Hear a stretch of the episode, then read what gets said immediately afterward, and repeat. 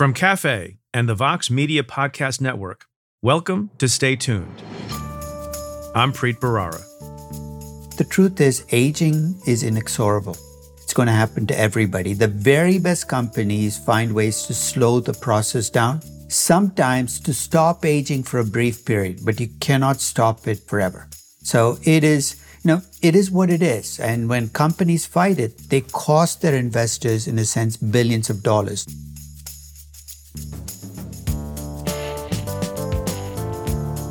That's Aswath Damodaran. He's a professor of finance at New York University Stern School of Business. For four decades, he's been a leading authority on how to value a company and on why some corporations succeed and prosper while others do not. This expertise has earned him an apt nickname, the Dean of Valuation, and his analysis has less to do with number crunching and spreadsheets than you may think. We discuss the similarities of the growing pains felt by teenagers and those experienced by companies how Amazon has thrived compared to many of its dot com bubble era peers, and how to invest wisely. That's coming up. Stay tuned.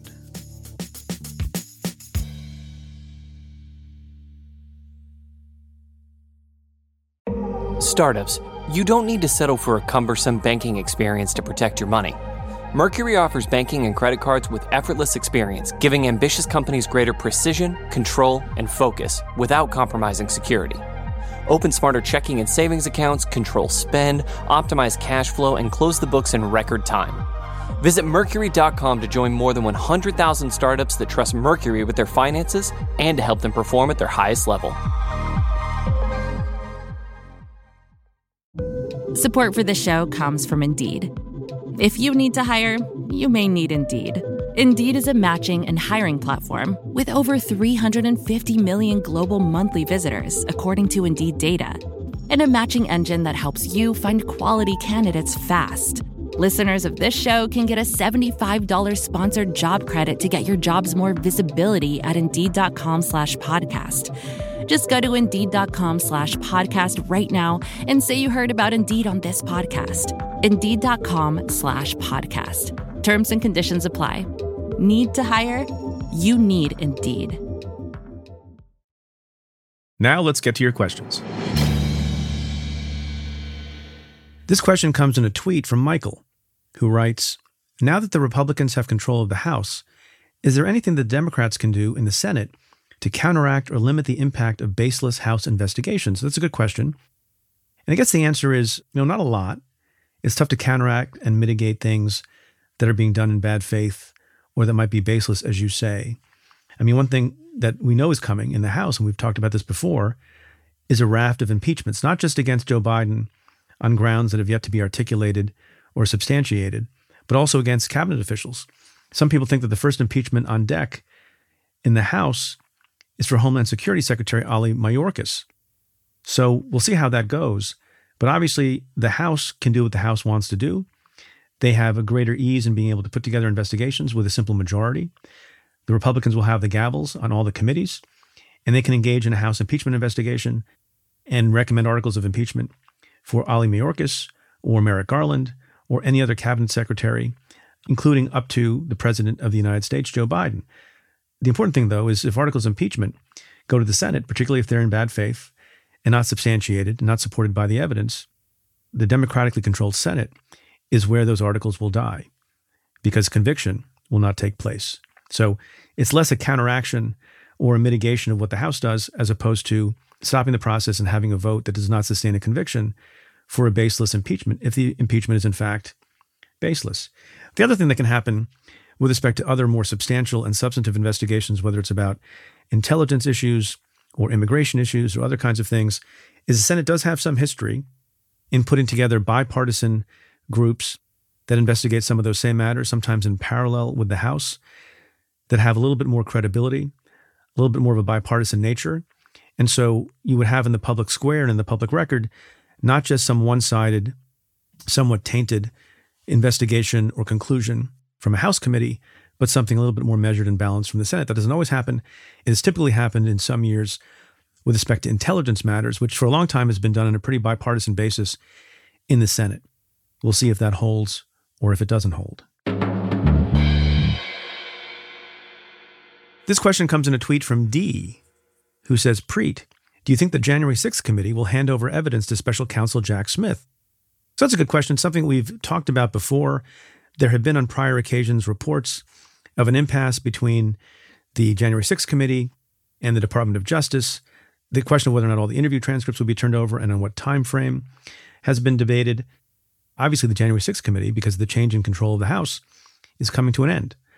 I expect its report to be issued in the next few weeks, and then that committee will exist no longer in January of 2023. So I see no reason why, at this point, with their work at an end, with the final report in the offing, they wouldn't hand over everything that they found to special counsel Jack Smith, including interview transcripts, documents they may have obtained, and other information that they might have in their possession. I expect that to happen. I also expect, as the committee has said before, that in any event, in some form, and at some point, they would make public those interview transcripts and even make public the video recordings of those interviews. So I don't see any reason why, particularly since there's now a special counsel, the Department of Justice has shown in a very real and substantial and concrete way that it's very seriously looking at conduct of Donald Trump and others around him in connection with the January 6th insurrection. I don't see any reason why they wouldn't share that information now. So I expect that to happen, and I expect it to happen relatively quickly. This question comes in a tweet from Arthur Dent, who asks Prior to the special counsel, Merrick Garland would have made the choice to prosecute Trump, correct? And now, does that decision rest with the special counsel, or is it still reserved to Merrick Garland? Well, that's an interesting question, and it depends on how you view the semantics of it. In my view, it still really rests with Merrick Garland in a meaningful way, and it's for this reason. Obviously, before the appointment of special counsel, Merrick Garland, of course, is the Attorney General of the United States, and the buck stops with him. And any decision about prosecuting or not prosecuting Donald Trump or anyone else of that high stakes in nature rests with the AG. It's unthinkable that a final decision to make that charge wouldn't rest with Merrick Garland, who's at the top of the heap at the Justice Department. So now we see there's a special counsel. But the special counsel, unlike the independent counsel, is not completely separate and removed from the Justice Department. He still reports to Merrick Garland. Merrick Garland is still his supervisor.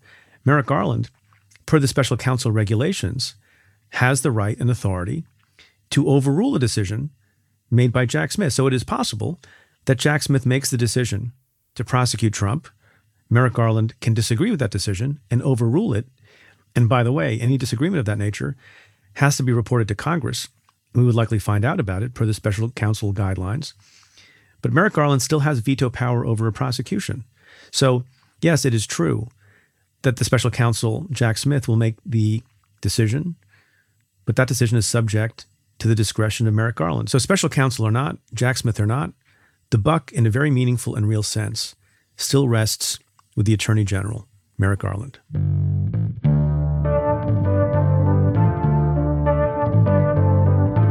We'll be right back with my conversation with Aswath Damodaran.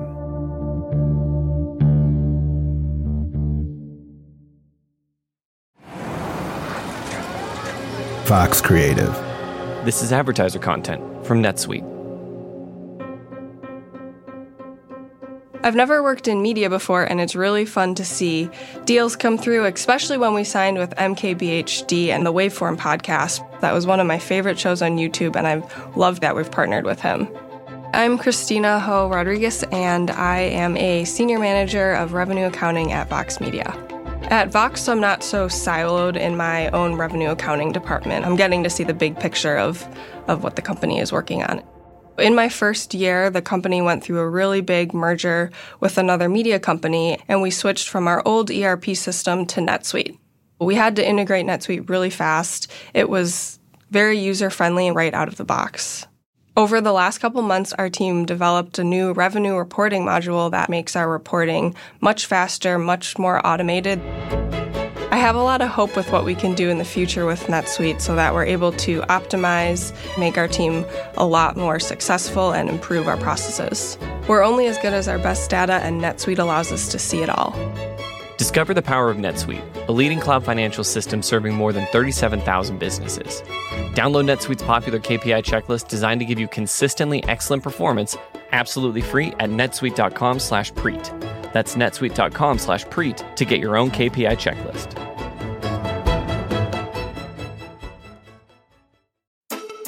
Support for this show comes from DraftKings Sportsbook. The big game is almost here, and DraftKings Sportsbook has you covered with a brand new offer. New customers can bet on the big game and turn 5 bucks into 200 instantly in bonus bets. Download the DraftKings Sportsbook app now and use code PREET. New customers can bet 5 bucks to get 200 instantly in bonus bets. Only on DraftKings Sportsbook, an official sports betting partner of Super Bowl 58 with code PREET. The crown is yours. Gambling problem? Call 1 800 Gambler. Or in West Virginia, visit www.1800Gambler.net. In New York, call 877 8 HOPE NY or text HOPE NY 467 369. In Connecticut, help is available for problem gambling. Call 888 789 7777 or visit ccpg.org. Please play responsibly. On behalf of Boot Hill Casino and Resort in Kansas, 21 plus age varies by jurisdiction. Void in Ontario. Bonus bets expire 168 hours after issuance. See dkng.com slash football for eligibility and deposit restrictions, terms, and responsible gaming resources.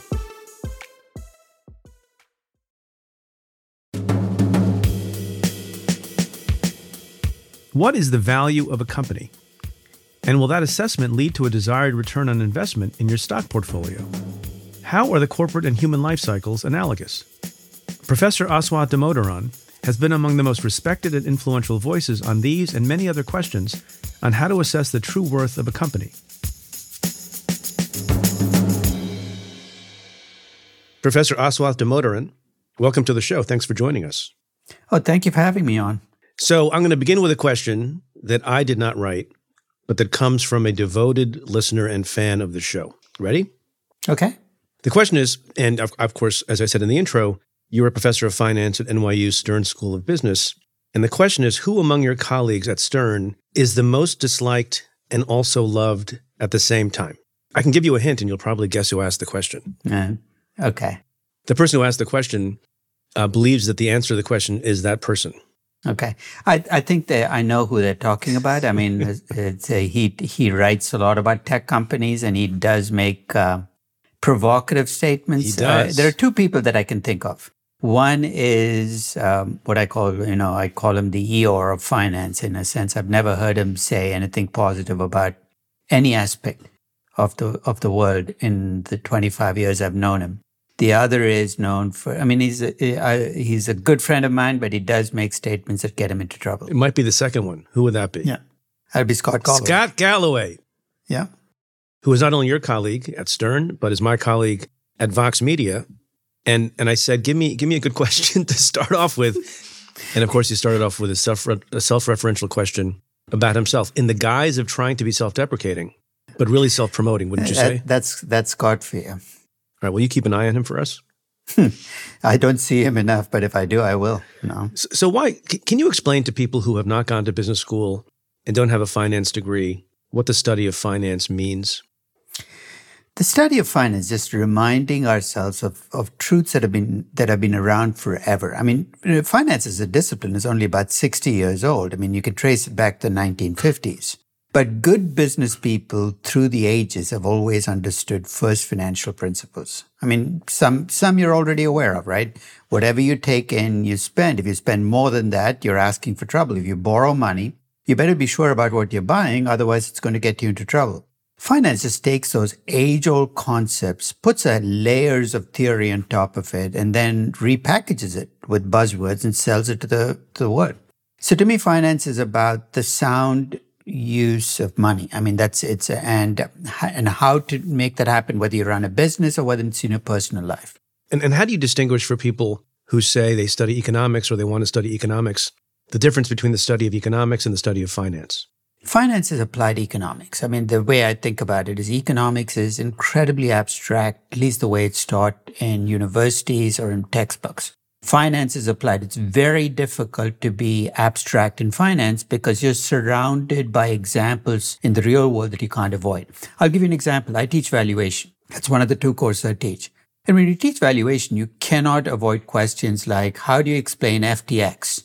being priced at whatever 50 billion, 80 billion, 100 billion, going to zero essentially over the course of a few weeks. Those are the questions I would expect to get when I get out there in January. So you cannot avoid the real world in finance. You can in economics. Right.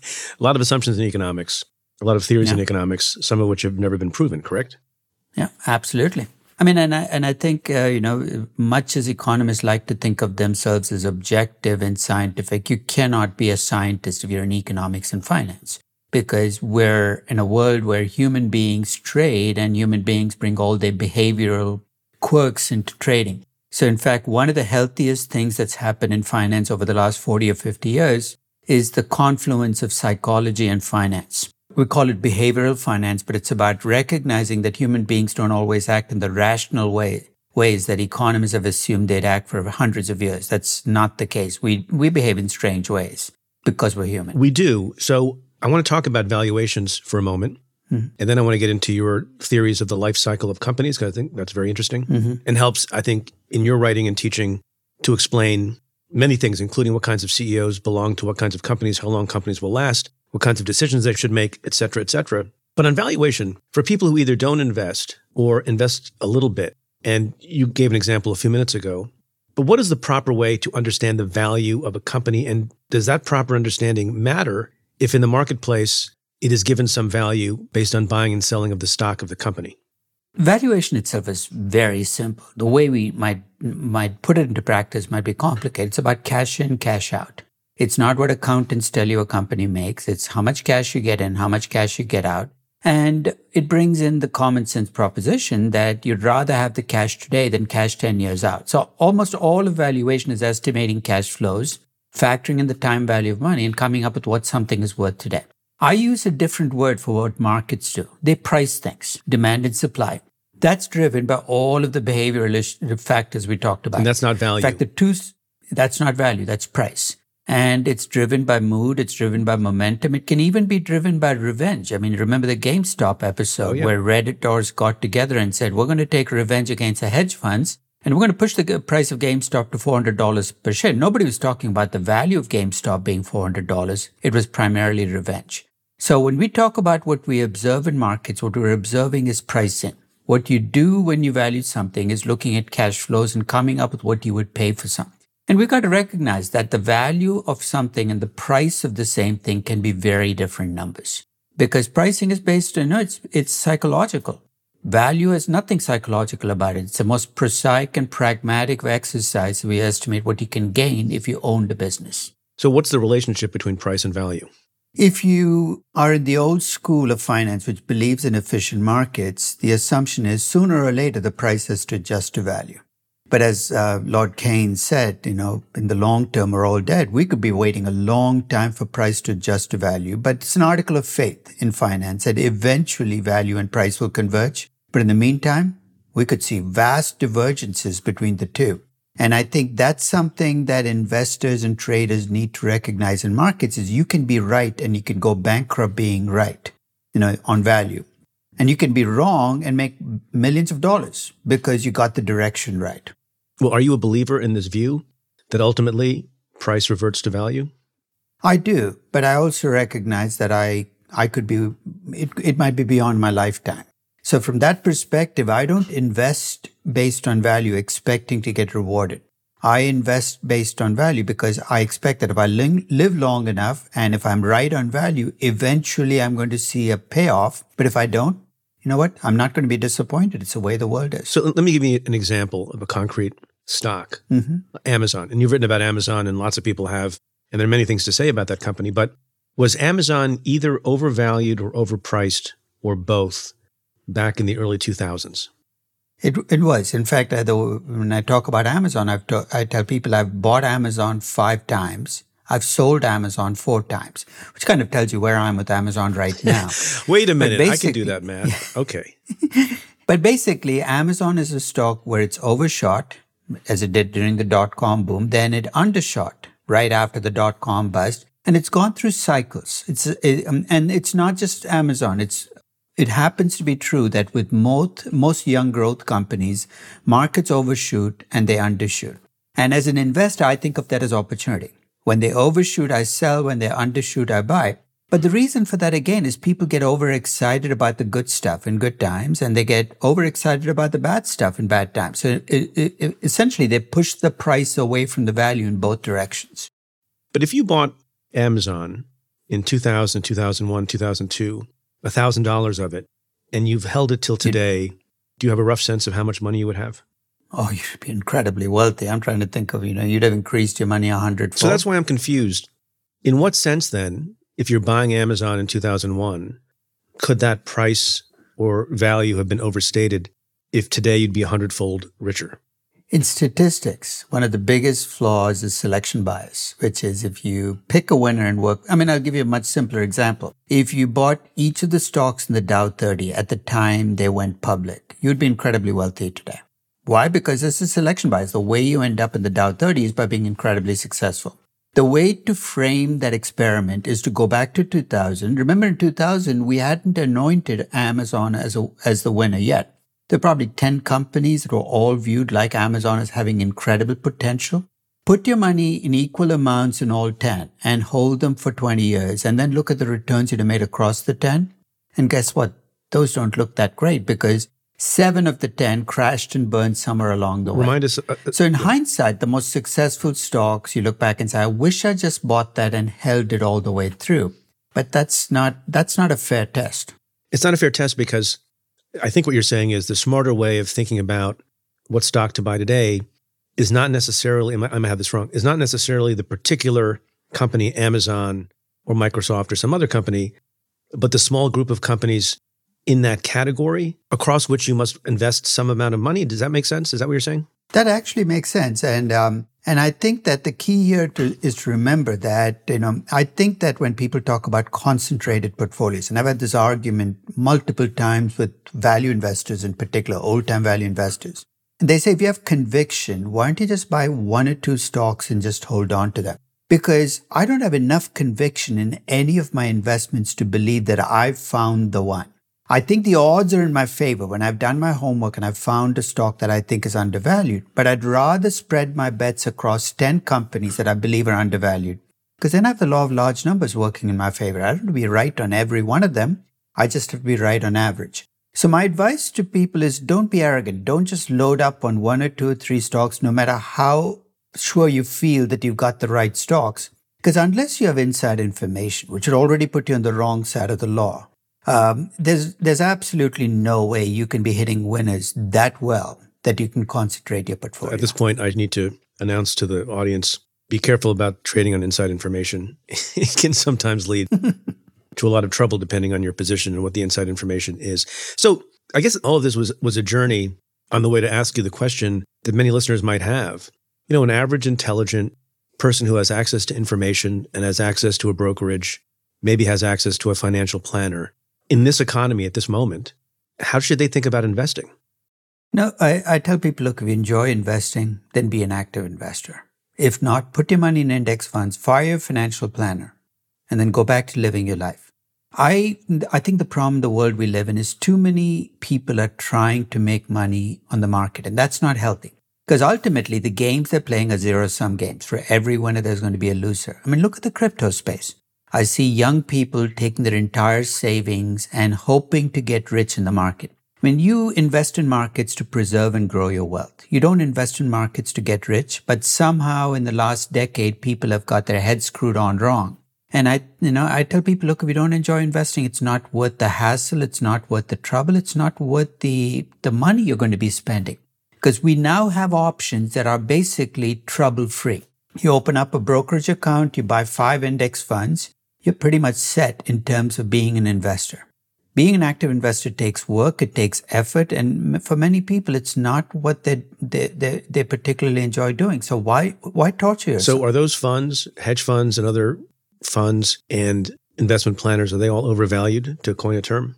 Oh, absolutely. I mean, I think active investing is the strangest profession on the face of the Says earth. the professor of uh, finance.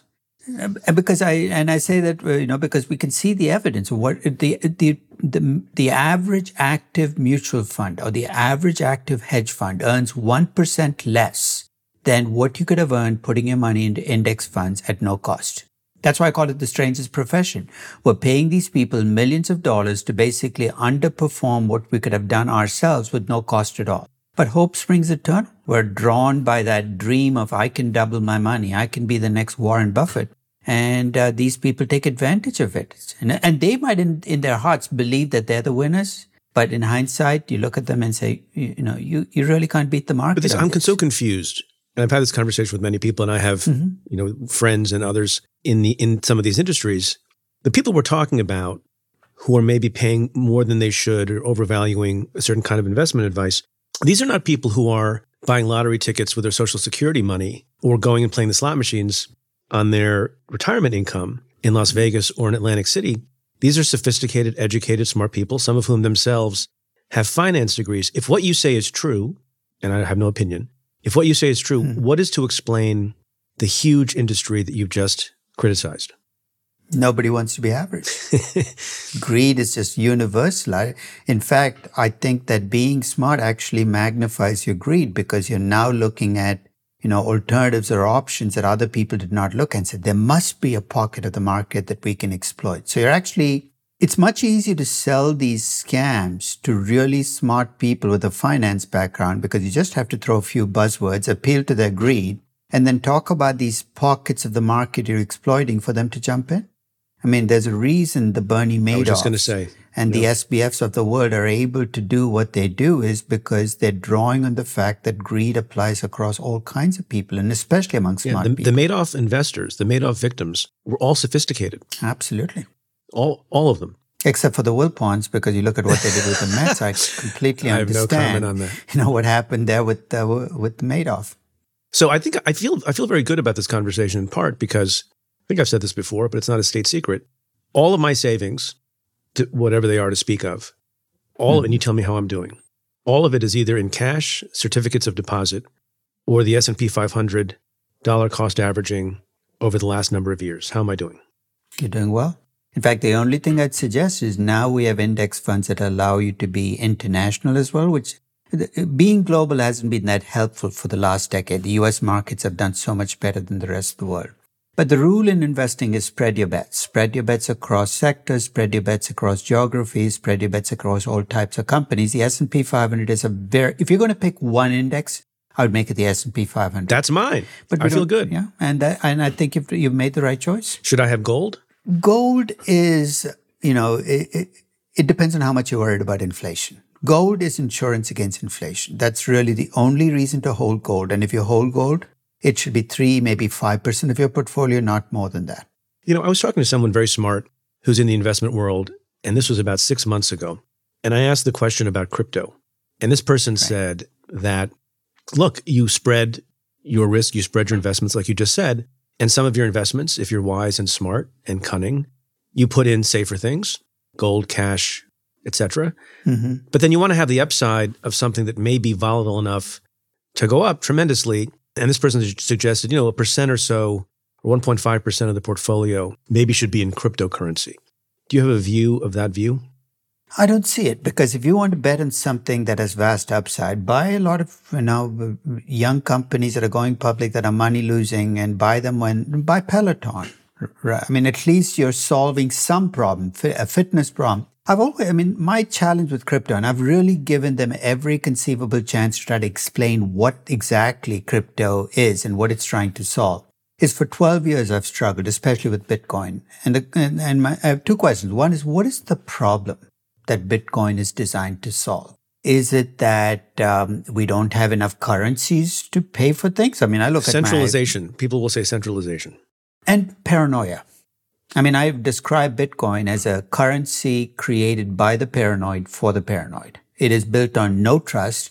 And I've always argued that if you build something on no trust, it's going to be incredibly inefficient. And that's exactly what the problem with Bitcoin is. There's a reason we've developed. I mean, people act like, you know, this has all never been done before. But if, you know, pre-Civil War, each bank used to issue its own currency. There's a reason we centralized currencies and we created a Federal Reserve. It's not because we wanted to, but because without it, it was incredibly inefficient to have multiple currencies. You couldn't figure out what the exchange rates were. Some were valuable, some were not. So the problem with crypto is because it was built on that, that platform of we cannot trust someone, it had nowhere to go. And as a consequence, 14 years later, you look at how often people use Bitcoin in transactions. I'm not talking about trading Bitcoin, but for buying coffee, buying your lunch, buying your house. You still see it as a currency that almost no one uses. Yeah. Yeah. And That makes me really worried about putting any of my money in Bitcoin because the currency that nobody uses, then why would it hold its value in the long term? I want to go back to valuation for a moment. You said something mm-hmm. about Amazon. I had never thought of it this way. That if you bought Amazon back in 2001, you're probably the type of person who might have also bought some other high flying companies that were overvalued or mm-hmm. overpriced, but that right. have fallen by the wayside. Could you could you remind some folks of what those companies are that we may have forgotten about? I mean, you might have about Cisco because remember Cisco came off a really successful decade in the 1990s, a stock that went up a hundredfold in your portfolio because it had done well. Remember what you're doing is you're chasing success. That's what led you to Amazon in 2000 is a stock that had done really well for a decade. You might have bought pets.com. You might have bought, I mean, th- th- there were a bunch of dot-com companies that were, that were cresting. You might have bought. Yahoo in 2000, looked like a great company. By 2015, the company was so, dead and, and why, Can we, can we so pause on that? Because some of what I want to yeah. discuss with you is the reasons for failure. Why does a mm-hmm. company like Yahoo fall, but Google thrives? Yeah. I think it's part of it is natural aging. Google thrives for the moment, but 15 years from now, we might be looking back and say, what the heck happened to Google? And that's one of the, the, the messages I've been delivering with my life cycle argument is the companies of the 21st century soar much faster. I mean, Yahoo went from nothing to 100 billion in five years. It took Ford a century to pull that off, right? To go from startup to a, to an established company. In five years, they went to 100 billion. 15 years later, they were done. So I think we've created these short life cycle companies. I describe tech companies as aging in dog years. So sometimes it's nothing the company does. It's built on a technology that once the technology passes, the company passes with it. Something to think about as you look at the fall of Facebook. I mean, you can think of Facebook as a fallen angel. It's going to come back. The other might be, hey, maybe the type of social media platform that Facebook is has had its moment in the sun. There's something else, some other technology that's going to take its place. It's very difficult, not impossible. You can see Apple and Microsoft reinvented themselves. It's very difficult for a technology company to reinvent itself once the base technology fades. But you make this point that you can't just use numbers and a calculator to figure out the valuation of a company, the value of a company, although that's black and white and applies mathematics. You also have to think about the story associated with the company. My question is how do you, when storytelling and trying to figure out the story of a company or a product or a management structure is so subjective and amorphous, how do you pair the storytelling and the math doing together to figure out the value of a company? I'll take you back to 2001 when I bought Amazon. I described it as my field of dreams company. If you remember in Field of Dreams, Kevin Costner says, if we yes. build it, they will come. And Amazon always seemed to me, me to be a company that told investors, we're going to build the revenues first and the profits will come. And they were so, so incredibly consistent about that story that markets, in a sense, cut them an incredible amount of slack. I mean, they were still losing money right. 10 years after going public. And markets said, that's okay. You have a, you have a story that you're consistent But that story is at, was aspirational and Right. Like so many other things, but it was could have been a bill of goods. What were the actions that backed it up? First, they they did go into new markets and they were incredibly patient. People don't uh, forget that Amazon Prime now, it started, I think, in 2004. For the first six years, it did absolutely nothing. It was stuck at about a million subscribers. People just didn't want it. And then it took off. It took 16 years before Amazon Prime became a moneymaker for Amazon. And now it's, I think, worth about $100 billion of Amazon's value because a typical Prime member spends about three to four times as much on Amazon than a non-Prime member. There are very few companies that have that kind of patience, and Amazon has shown that kind of patience from the beginning. So when you tell a story about the company, you're watching the company to see if it stays consistent, because every company tells a story. Very few companies are willing to act consistently with their own stories. To me, that's a red flag. When a company says one thing and does something very different, I'm going to go back and revisit my story saying, I don't buy that story. The company's not acting consistently. So your story's got to be backed up by management actions. And if the management actions are not there, you got to revisit that story and change well, it. Well, how can you tell if you're an average person or even a somewhat sophisticated investor if the story the company is telling is a flat out lie, like with Theranos? Theranos, one question. would have revealed it as a lie. In fact, I wrote a post uh, at the time that it happened about why that question wasn't asked. I mean, this was a blood testing company, yeah. not a social media company, not an online ad company. There's only one question you need to ask, which is, does your blood test work? And you look at that list of investors, you talk about sophisticated investors. That original list of VC investors in Theranos was a who's who of Silicon Valley. And none of them seem to want to ask that question, does your blood test work? And I describe these as runaway stories. We have a charismatic storyteller, a story you so want to be true that you stop asking questions. And you combine the two, you get the Theranos and the WeWorks of the world, which is you let the storyteller run away with the story and nobody's asking the question about, hey, does this blood test actually work? Is this plan that they have of putting a blood testing site in every Walgreens a viable? I mean, following through on stories often means asking questions that other people are going to be, you know, impatient when you ask them. Because you're asking questions about the nuts and bolts of business, and these people have soaring stories. And I'll give you one more mm-hmm. red flag. In almost every one of these stories, there'll be an aspect of the story where they will claim to make the world a better place. But sometimes that's true, isn't sometimes that, look, so for example, Elizabeth Holmes with respect to Theranos is, as you've said a second ago, a charismatic storyteller. Mm-hmm. And I don't know if that should be on its own a red flag or not. But Jeff Bezos, who we've been talking about indirectly, also charismatic storyteller. Mm-hmm. How do you tell the difference between those two if you're an ordinary person? In fact, Jeff was never a. I mean, I think the people when they when they think of Jeff Bezos, think of the Jeff Bezos of the last seven years. I mean, I remember asking questions in 2010 or 2011 to an audience of investors who were well informed and asked them, Who's the CEO of Amazon? Do you know how few people actually knew that Jeff Bezos was the CEO? He was no Elon Musk. He was not somebody who was up front and center. He let his actions tell the story. I mean, so he's become an icon in a, in a sense and a charismatic storyteller, you think, later. Yeah, I think, in fact, I can. you can you can look at Jeff Bezos' rise in the public consciousness to the day he bought the Washington Post, because once that happened, he became part of the public discourse for reasons that you well know.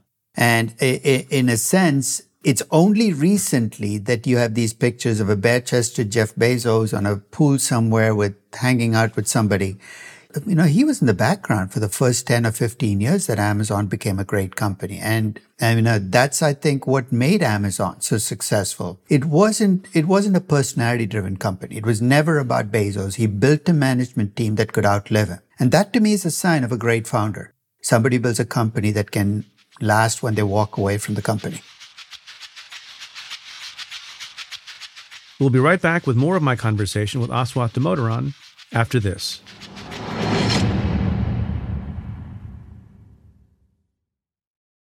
Startups, you don't need to settle for a cumbersome banking experience to protect your money. Mercury offers banking and credit cards with effortless experience, giving ambitious companies greater precision, control, and focus without compromising security. Open smarter checking and savings accounts, control spend, optimize cash flow, and close the books in record time. Visit Mercury.com to join more than 100,000 startups that trust Mercury with their finances and to help them perform at their highest level. Support for this show comes from Indeed. Imagine the perfect employee. Let's call her Jackie. Jackie is professional yet relaxed, punctual, friendly, meets deadlines, and just makes your job easier overall. But the search for Jackie can be long and tedious, especially when you have so many other things on your plate. Indeed wants to help you find your next Jackie. Indeed is your matching and hiring platform with over 350 million global monthly visitors, according to Indeed data, and a matching engine that helps you find quality candidates fast. They leverage over 140 million qualifications and preferences every day, so their matching engine is constantly learning from your preferences. That means they can better connect you with your Jackie. And the listeners of this show can get a $75 sponsored job credit to get your jobs more visibility at Indeed.com slash podcast. Just go to Indeed.com slash podcast right now and say you heard about Indeed on this podcast. Indeed.com slash podcast. Terms and conditions apply. Need to hire? You need Indeed. So let's get to your life cycle theory of companies, which I think is very interesting and also is very entertaining uh, and for for people who have children and have, and have lived uh, through some of the cycles of life, like I have, they're kind of telling. So you have infants, toddlers, etc. What what are the different stages of a company? A startup is like a baby, needs constant, constant care and attention. I mean, it's just the nature of startups. They need capital, so that's like milk, mother's milk, basically.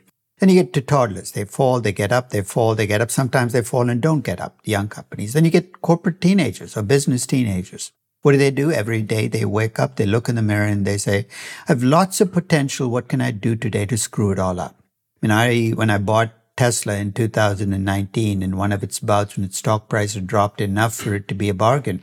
I described it as my corporate teenager. I said, look, I'm buying Tesla with open eyes, which is I think the company has incredible potential. But every morning, one man gets up, he looks in the mirror and he says, what can I do today screw it all up? No. And I think, you know, Elon Musk is this mix. You get the entire mix. He's a visionary, but he's also easily distracted. I mean, you're building a trillion dollar car company why would you tweet about a Thai diver? What's, so you know what in your frame of reference thought it was a good idea?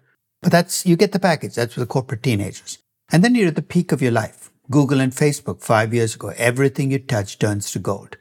And I tell people enjoy yourself when that's the case, because sooner or later middle age is going to come. And when I said that five years ago, people said, "Oh, Facebook will never be middle aged. It's always going to have high growth." Well, guess what? Facebook has transitioned very quickly to late middle age. I mean, the problems it's facing are middle age problems. And then you get old. And as you get old, you find that the things you used to do 20 years ago are no longer working. You fight it, right? As human beings do by facelifts and acquisition of another company. You try to bring consultants in, say, make me young again. The truth is aging is inexorable. It's going to happen to everybody. The very best companies find ways to slow the process down sometimes to stop aging for a brief period, but you cannot stop it forever.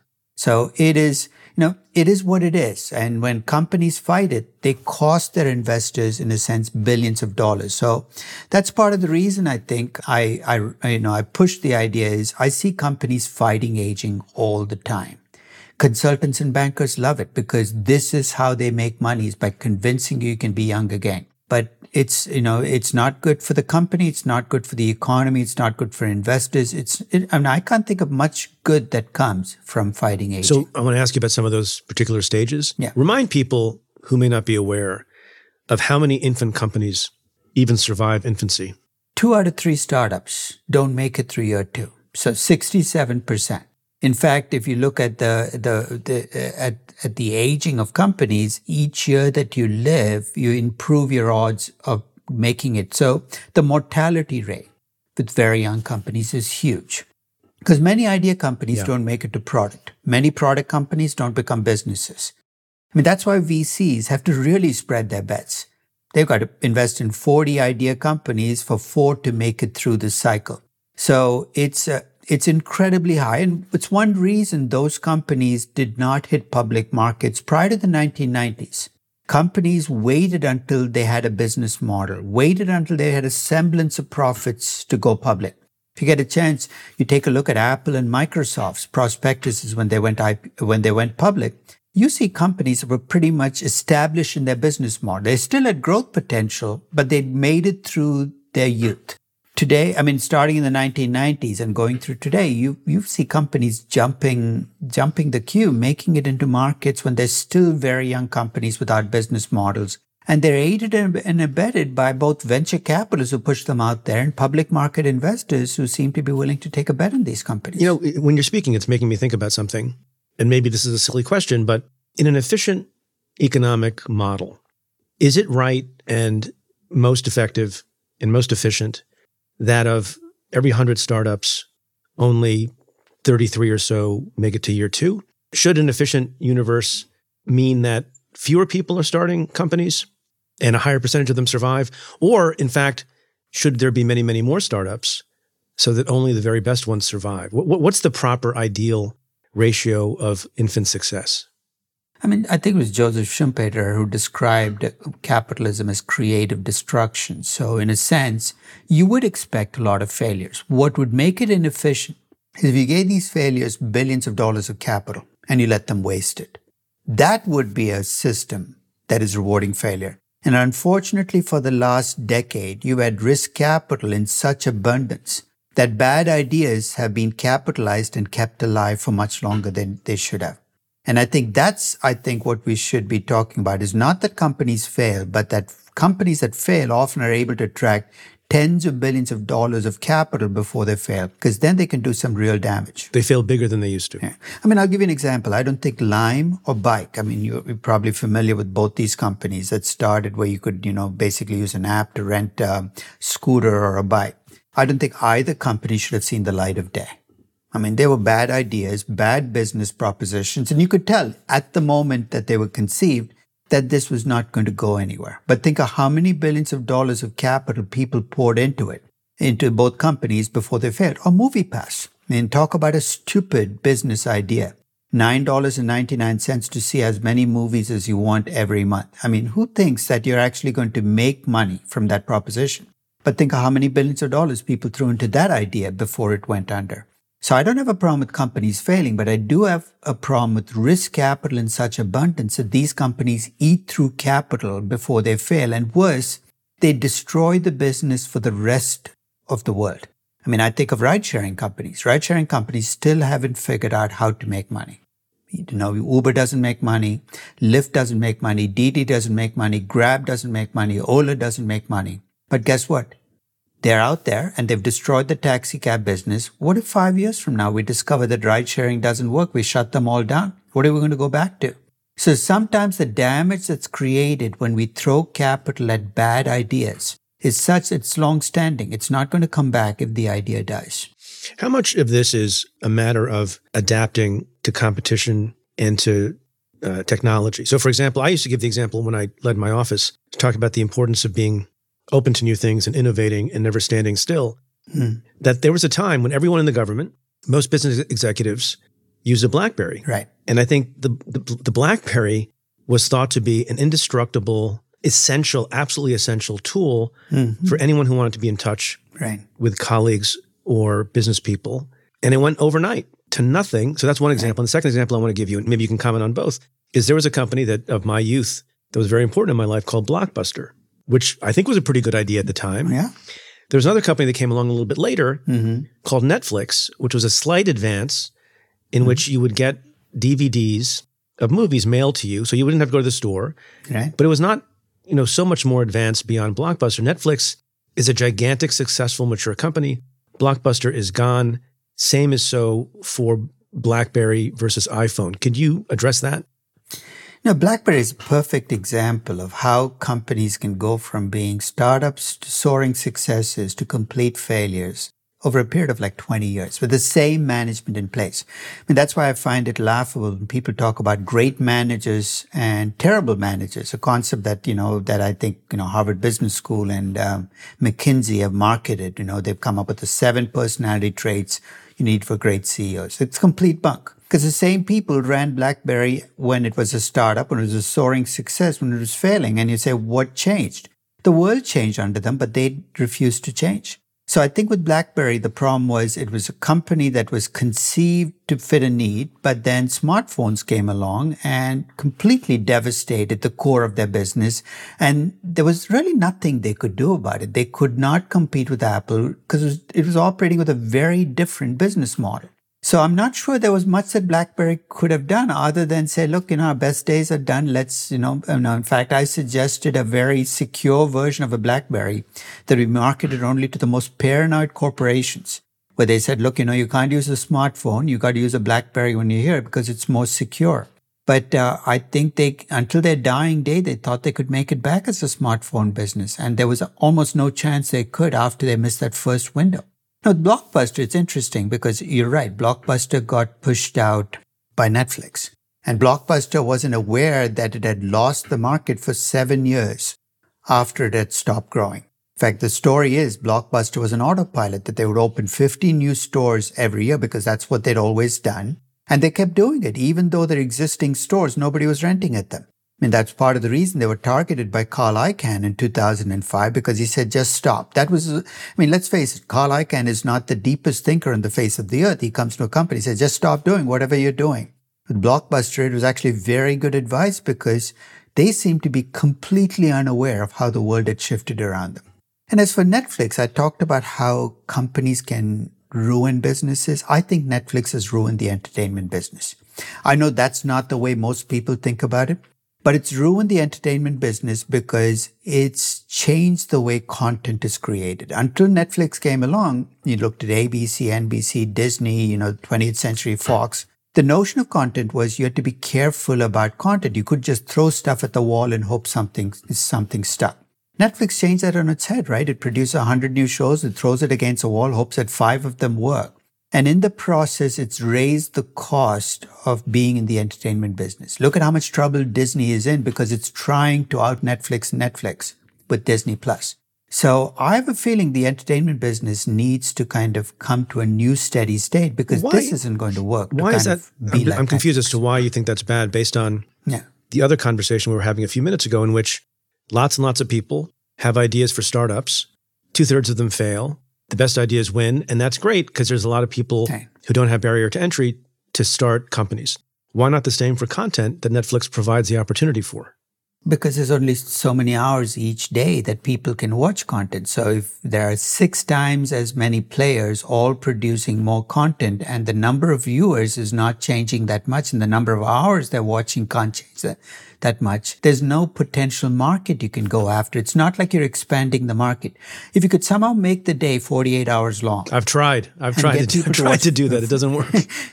and and get people to watch 40 hours of video every day, then maybe this can work. The only problem is we're basically going after the same viewer base. And that's why Netflix is trying so hard to grow in India because that is really the only market that Netflix has, which is the kinds of numbers that can justify that, this kind of cost. No. So I think that the entertainment business, the problem is the overall size of the market in terms of number of hours of viewing is not changing, but there are more people competing for your attention. I mean, all you have to do is sit in front of your TV and click. I mean, I have seven different streaming services. I can't watch all seven at the same time. So I'm picking and choosing across 15 new shows every day. And as I'm doing it, I'm happy there are 50 new shows because there are two that I can watch, but I think about the cost of making these 50 shows. And there's no way these companies can collectively generate enough money to cover that cost. Now, one of the things that you say that I find very interesting is depending on where a company is on the life cycle, it should have a certain kind of CEO. And you know, different people think that the CEO is determined by, or the best CEO is determined by the nature of the industry or the type of product they're producing or, or some other factor. You talk a lot about how the life cycle is important. Give us an example of the kind of CEO that you think does not belong at a startup and the kind of CEO that does not belong at a mature company. I'll give you an example of what, I mean, I call these mismatches. I mean, Uber, when uh, Travis Kalanick was pushed out, what, 2017 or 18 because of his, you know, various, um, you know, various issues on the side, was looking for a new CEO. And at that time, I think they were looking at, um, you know, old Jeff. CEO, uh, Jeff Immelt. Now, I like Jeff Immelt. I think he was, um, you know, in spite of the, some of the issues that people have with how he ran GE, you know, he was he was a he was a competent CEO. But he'd have been an incredibly bad match for Uber at the time that you know they were looking for a CEO. Yeah, why is that? I'm glad they didn't go with the, with Jeff Immelt because he wouldn't have fit the company. In contrast, if you take a company like Coca-Cola and you put a visionary on top, a Steve Jobs like CEO, it's asking for trouble. I mean, that's exactly what Yahoo did in 2012 when they went after Marissa Mayer. I mean, they went after her because um, she was she'd been so successful at Google, and they said, "Look, you know, she's going to turn the ship around. She's going to make Yahoo back into a success like it was 10 years ago. I always describe uh, you know, Marissa's task as being an almost impossible one. It's like being in charge of the outhouse of this huge mansion, being asked to maintain the mansion because by the time she became CEO, 90% of Yahoo's value came from its holdings in Alibaba and in Yahoo Japan, which is a separate publicly traded company. And, and the way I described it is on any given day, Yahoo's value is driven more by what um, Jack Ma is doing at Alibaba than what Marissa Mayer can do at Yahoo.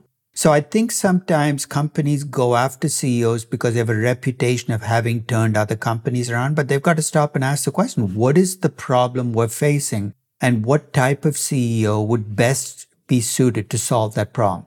If you're a young company, you want a visionary. Somebody can tell a story to the market, you know, inspire people, carry them across the finish line. That's what Steve Jobs was at Apple in 2001 and 2002. By 2011, Apple was already the largest market cap company in the world. They needed somebody who could make the trains run on time. I mean, I've described Tim Cook, and I do this with the, you know, without any any negative connotations, as he doesn't have a visionary bone in his body but he can make the trains run on time. It's an incredibly utilitarian CEO. And for Apple, given where it is in its life cycle, that's exactly the kind of CEO you want because you give a visionary a trillion dollars to play with. God only knows how many screw ups you can have along the way. So going back to the Uber example, mm-hmm. you said that Jeff Immelt, competent, mature, adult in the room, may not have been right early in the stage of Uber. But if Uber is still around in 15 years and is a mature company, then your view of the kind of CEO who should be at the helm changes. Absolutely. Absolutely. I mean, I think Dara Khosrowshahi is is a solid CEO for where they are. But if they ever figure out a way to make money, they become a mature ride sharing company. I mean, they want somebody who is who, who's a business person who defends because by then you're going to be, play defense more than offense. Base, you know, you can't be a rule breaker, which has been the Uber you know, rule books in the beginning. You break the rules and hope for forgiveness.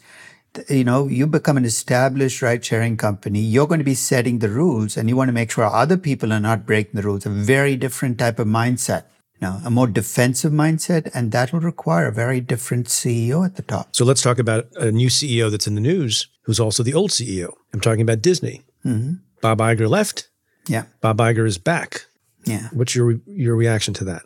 I think this has been mishandled by the board of directors and by Iger for almost a decade now. Because, you know, I don't know whether you remember, but in 2010 or 2011, Bob Iger announced he wanted to step down, that he wanted to prepare a transition. He said, I've already been, which is very unusual for a CEO with that much power to say, look, I want to step down. I want to prepare the company for the next person in line. Initially, the board went along, but in by 2014, the board had developed cold feet. They went back to Iger and said, "You can't leave now." You're, I mean, this is shades of Julius Caesar, right? Which is without you or nothing. You have to stay on. The first time he said, "No, no, you can survive without me." The second time he went along, but the third time he said, "You know what? You're right. You can't live without me." So in 2015, he chose to stay on, and that created a ripple effect. The people who were in line after him Tom Staggs. Uh, I mean, they had a very good bench in 2015. They said, we're not waiting around if Iger is going to stay on as CEO. Disney lost its bench in 2015 when Iger stayed on. So by the time you get to 2020, when Iger eventually steps down, the bench is thin. He picked Bob Chapek to be his uh, successor, but I don't think Chapek was ever suited to be CEO of a company like Disney. I mean, he's a, he's a numbers guy. He's a pure finance guy. And no matter how you slice it, Disney has a lot of creative people that you've got to be able to get along with. And I think that, um, that two years later, the reason Iger is back is because he never went away. The board, in a sense, kept looking over Chapek's shoulder saying, look, maybe we can get Iger back.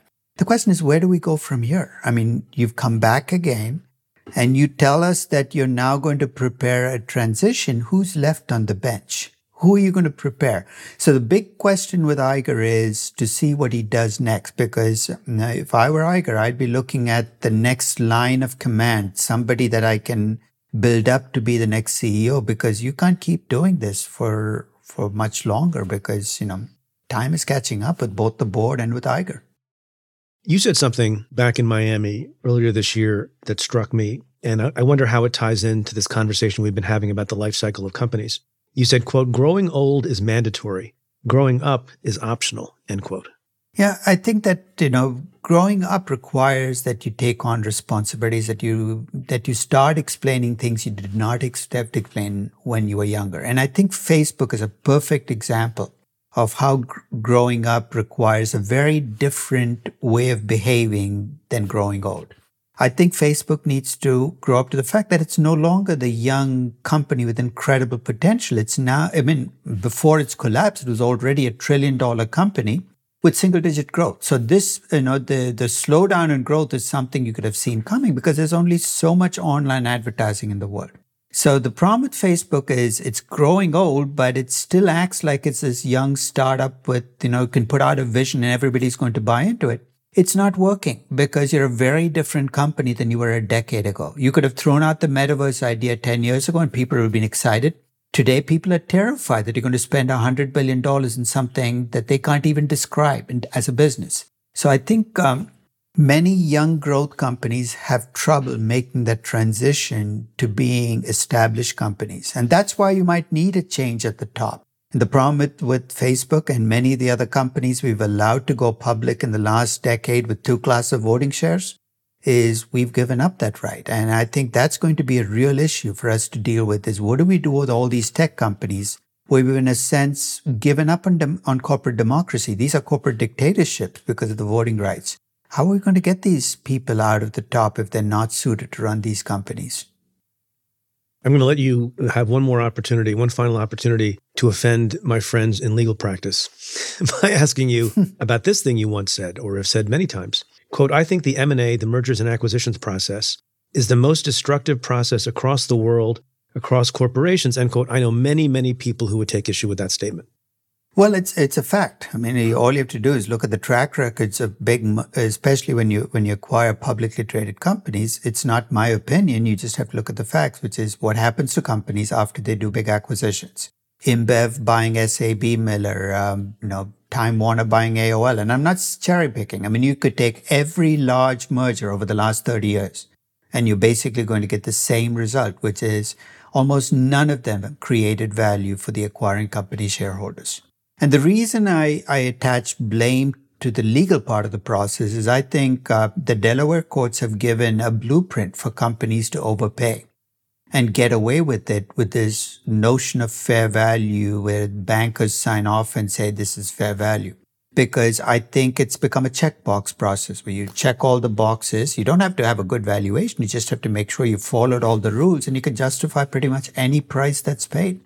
So I think we've created a process where acquiring company managers can overpay, can get bankers to sign off that what they're paying is fair value and not get into trouble as a consequence because they can go back and throw themselves at the feet of the court and say, look, we, did everything you asked us to do. So maybe the best thing to do is take away the fair value requirement and uh, actually, you know, let the markets deal with it in a much more, take away the cover you've given managers. I, I sort of detect a theme that I didn't appreciate we might have developed before we started the interview. I mean, basically, you've said that if you look at the evidence, most startups don't work. Most active investing doesn't work. Most mergers don't work.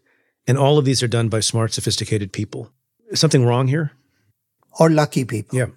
Don't take luck out of the equation. Sometimes you can be incredibly successful because you just happen to be in the right place at the right time. But should there be less of all of this given how much of it doesn't work? No, I think that, you know, as long as you don't get huge amounts of capital being wasted along the way, I think that you will, you know, people will spend their hours, their days starting businesses that go nowhere, but it's part of what creates the energy for change. I tell people, look, would you rather live in a world run by actuaries? They'd be looking at the odds and the probabilities. And if actuaries ran the world, you'd probably get one out of every hundred startups actually make it off the ground, but we'd probably still be in caves. The nature of humanity is we overreach we overestimate things, we're over optimistic. But every great change that we've gone through has come about because people have overreached. Yep. So I actually think bubbles are a good thing. And that, you know, when people overreach and then investors overreach, it's part of the process of change. I mean, take the dot com bubble, much as we've seen all these negative things written about the dot com boom and bust. It changed the way we live. And I think the same right. thing can be said about the social media bubble. The, I mean, every single one of these changes takes the form of bubble because we overreach. Right. Look, the same as you're speaking, it occurs to me the same is true in science. Most experiments fail. Yeah. Most drugs fail. Most treatments fail, right? But from the failure, you get the few successes, which is what powers us forward, right? And, and, and, the one lesson I would take away is when somebody comes out and says, Hey, we found an easy way to make money. Your antennas should start quivering. I don't care who it is or what they claim to be using. There are no easy ways to make money. Making money, whether it's a business or an investing, is really difficult. So I think that might be one scam detector that maybe your listeners can take away is you see people selling ideas saying this is a this is a can't miss idea. There are no ideas that cannot miss. All ideas can miss and you got to take that into account when you make a bet. Yeah, you know, one of the, my pet peeves, the thing that drives me crazy, is when people will say about entrepreneurs, including my brother uh, and his best friend, who were serial entrepreneurs. My brother started diapers.com some years ago. And I remember mm-hmm. hearing people say, Oh, that's a good idea. I should have thought of that. Yeah, you could have thought of that. You'd be bankrupt and poor mm-hmm. because my brother Vinny and Marc, they worked 24 hours a day to execute that. Yeah. And built a real company with a real value that they sold yeah. to Amazon, which we've been talking about, for a lot of money. And it wasn't just the vision, it was the execution. And lots of people think money comes easy and business success comes easy, but it doesn't. Yeah. And it's, I mean, it's the old lines, you know, I think it was Edison who said 90% perspiration, 10, you know, right. it's probably 99% perspiration if you're, if you're an entrepreneur. Getting an idea to product, product to business is incredibly hard work. I have tremendous amounts of respect for people who make it through the process. But at the same time, I don't worship them because I think that's the other mistake we made as founders who make it through were put on pedestals. That's why we gave them these extra voting rights we need to remember they're human beings like the rest of us. They come with their flaws, and the fact that they've been incredibly successful doesn't mean that you can ignore those flaws because when you have $10 billion, those flaws become even more noticeable than when you have 10 million. Do you think the business schools teach enough morality and ethics? I've, I've spoken to a number of business schools, including Stern, about those kinds of issues. I did a series of, of talks every year at, at Harvard Business School, and this is a, a debate on campus. How do you think about that kind of issue? Because, you know, I used to prosecute people who went to business school on a not uncommon basis. Okay. I'll, I'll tell you my, I'm cynical about the teaching of ethics in business schools. What ends up happening when you have an ethics class or a CSR class or an ESG class in business schools is we're teaching people how to be unethical, but make it look ethical. Because the reality is by the time we get these people at the age of 28, 29, 30, their ethics are already kind of nailed down. It's we're not going to make unethical people into ethical people or ethical people into unethical people. We're just showing them the fences of here's how far you can go. So I'm not sure much is accomplished by the teaching of ethics in business schools. The reason that they end up being in, in your crosshairs is you now give them a billion dollars to trade and they're greedy and they go after the billion dollars. They're going to end up in a lot more trouble than somebody who's only 10 million to trade or 1 million to work with. So I think the, the most successful business schools are unfortunately going to have the same proportion of unethical people as the schools that don't, um, that, that teach ethics. But those, those unethical people are going to be able to do more damage because they have more, you know, more power to do it with.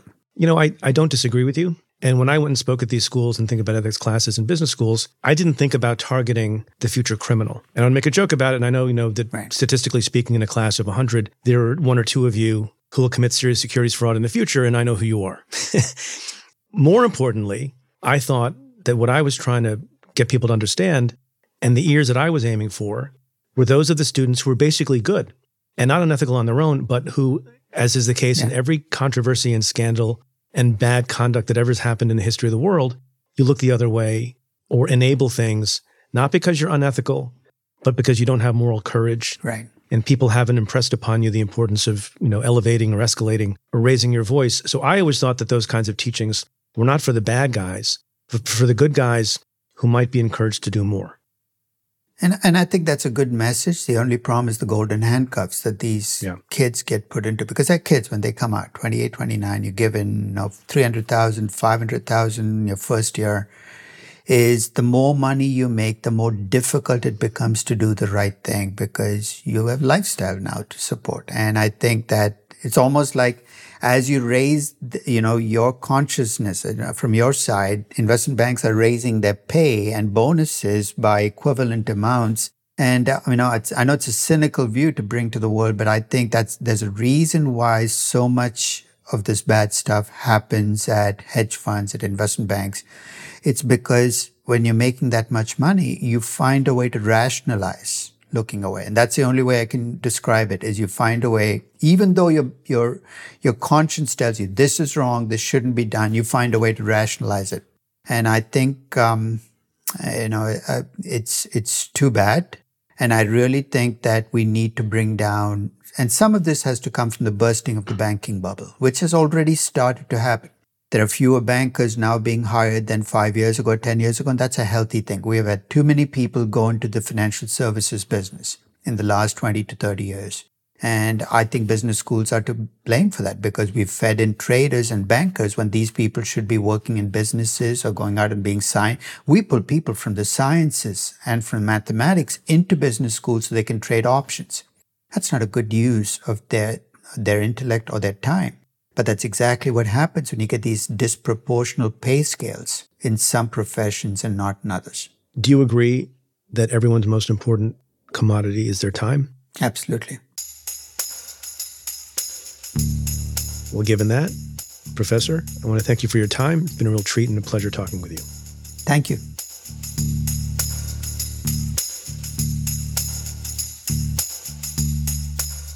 My conversation with Aswath Damodaran continues for members of the Cafe Insider community. To try out the membership for just $1 for a month, head to cafe.com slash insider. Again, that's cafe.com slash insider.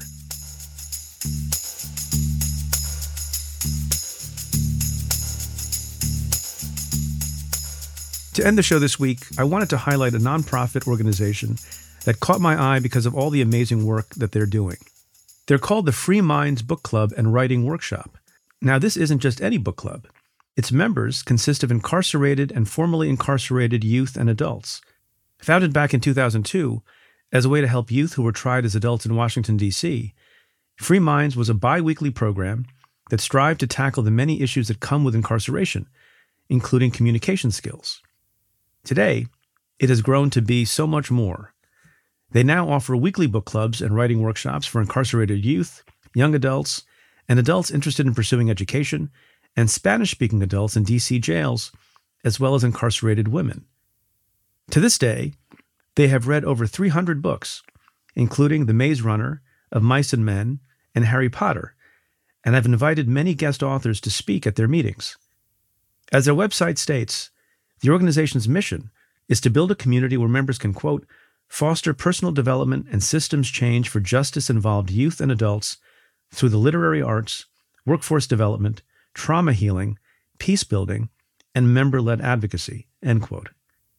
Another important issue, of course, that Free Minds looks to address is reintegration into society after incarceration, an issue that I care very much about.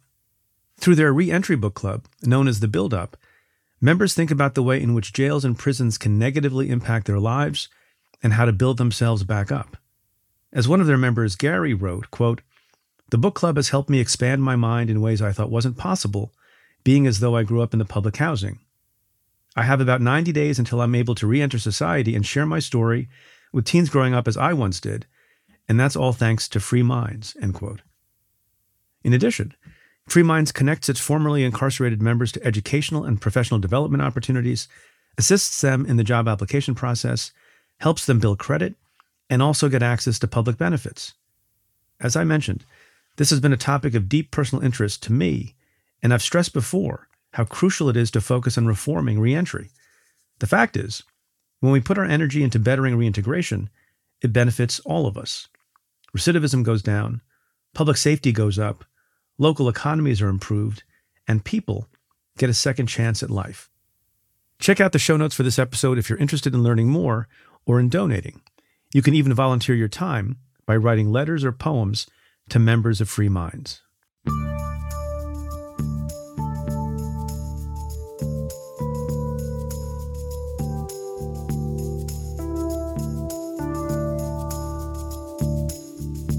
Well, that's it for this episode of Stay Tuned. Thanks again to my guest, Aswath Damodaran.